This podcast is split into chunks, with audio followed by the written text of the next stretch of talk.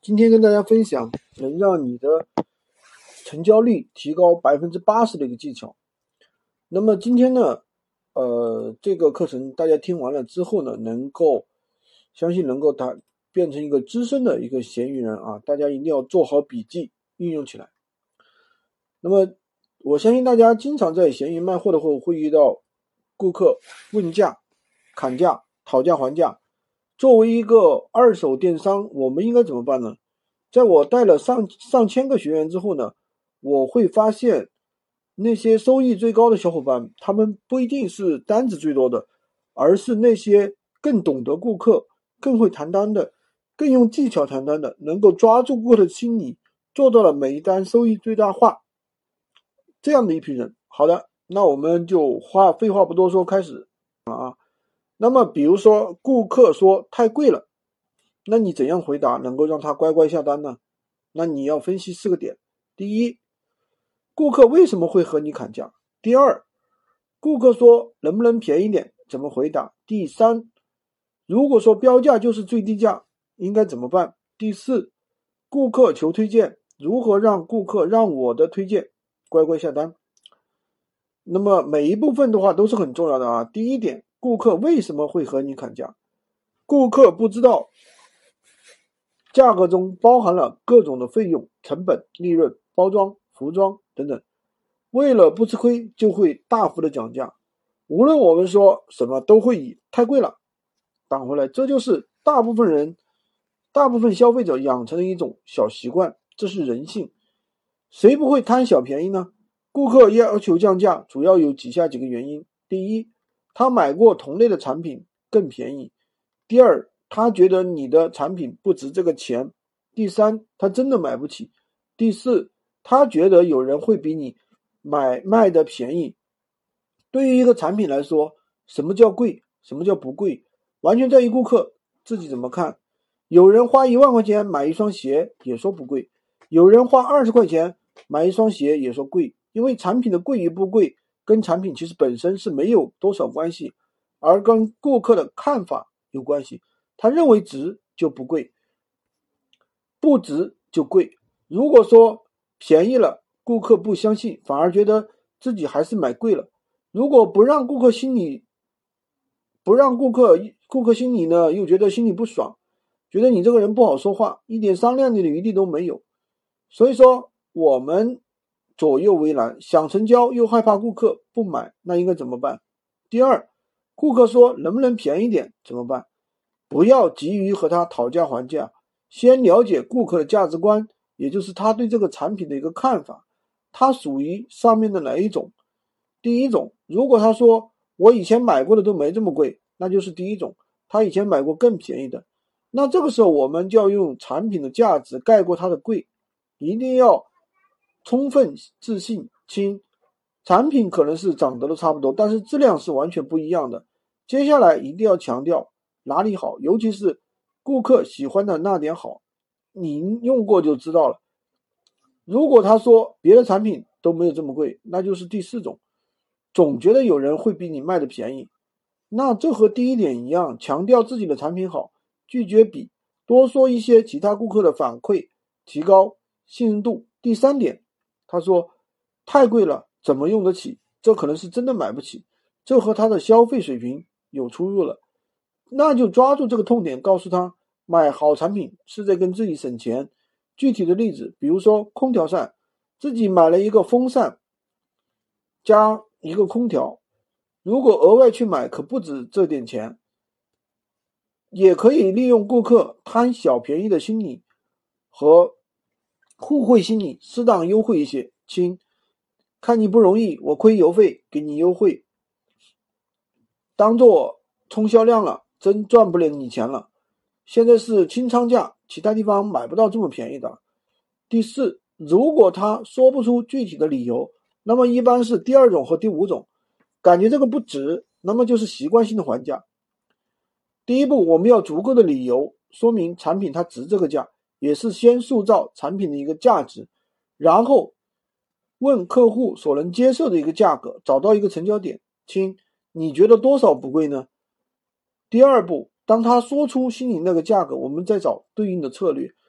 第一，利用价格分析法把贵的道理讲明白。比如说，洗脸巾八十块钱可以用五个月，平均一天才五块钱，可以让你的生活更加便捷，让你的脸更健康。你说值还是不值？不同的产品，不同的比较。比如说，我们行李箱跟某知名品牌用的是同一材料，但是我们的价格更亲民、耐用。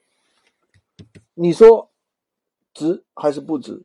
也有同样的售后保障，包退换、维修等等。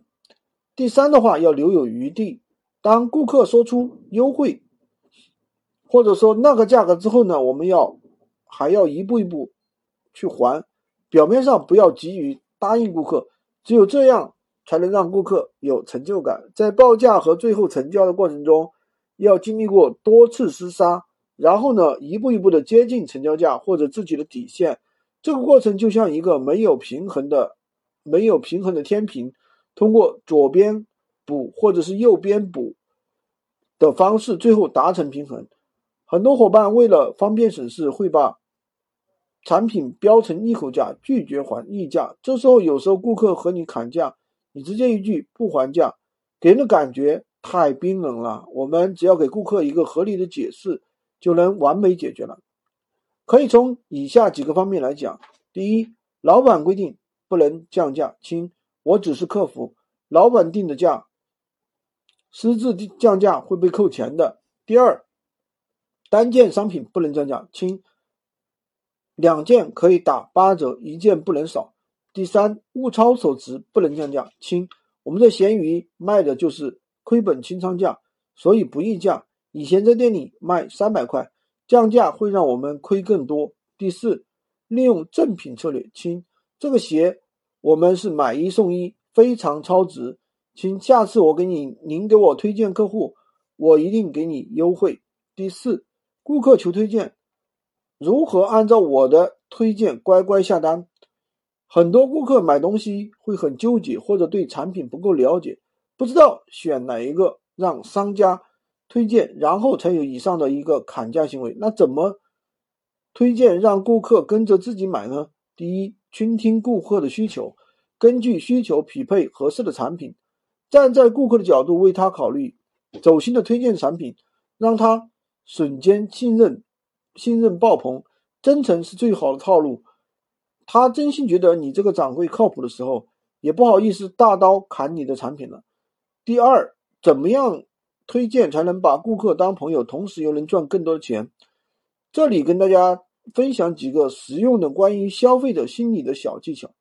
第一是陈锚理论，人们在对某件事情做出判断时，容易接受第一印象或第一信息支配，就好像沉入海底的锚一样，把人们的思想固定在某处。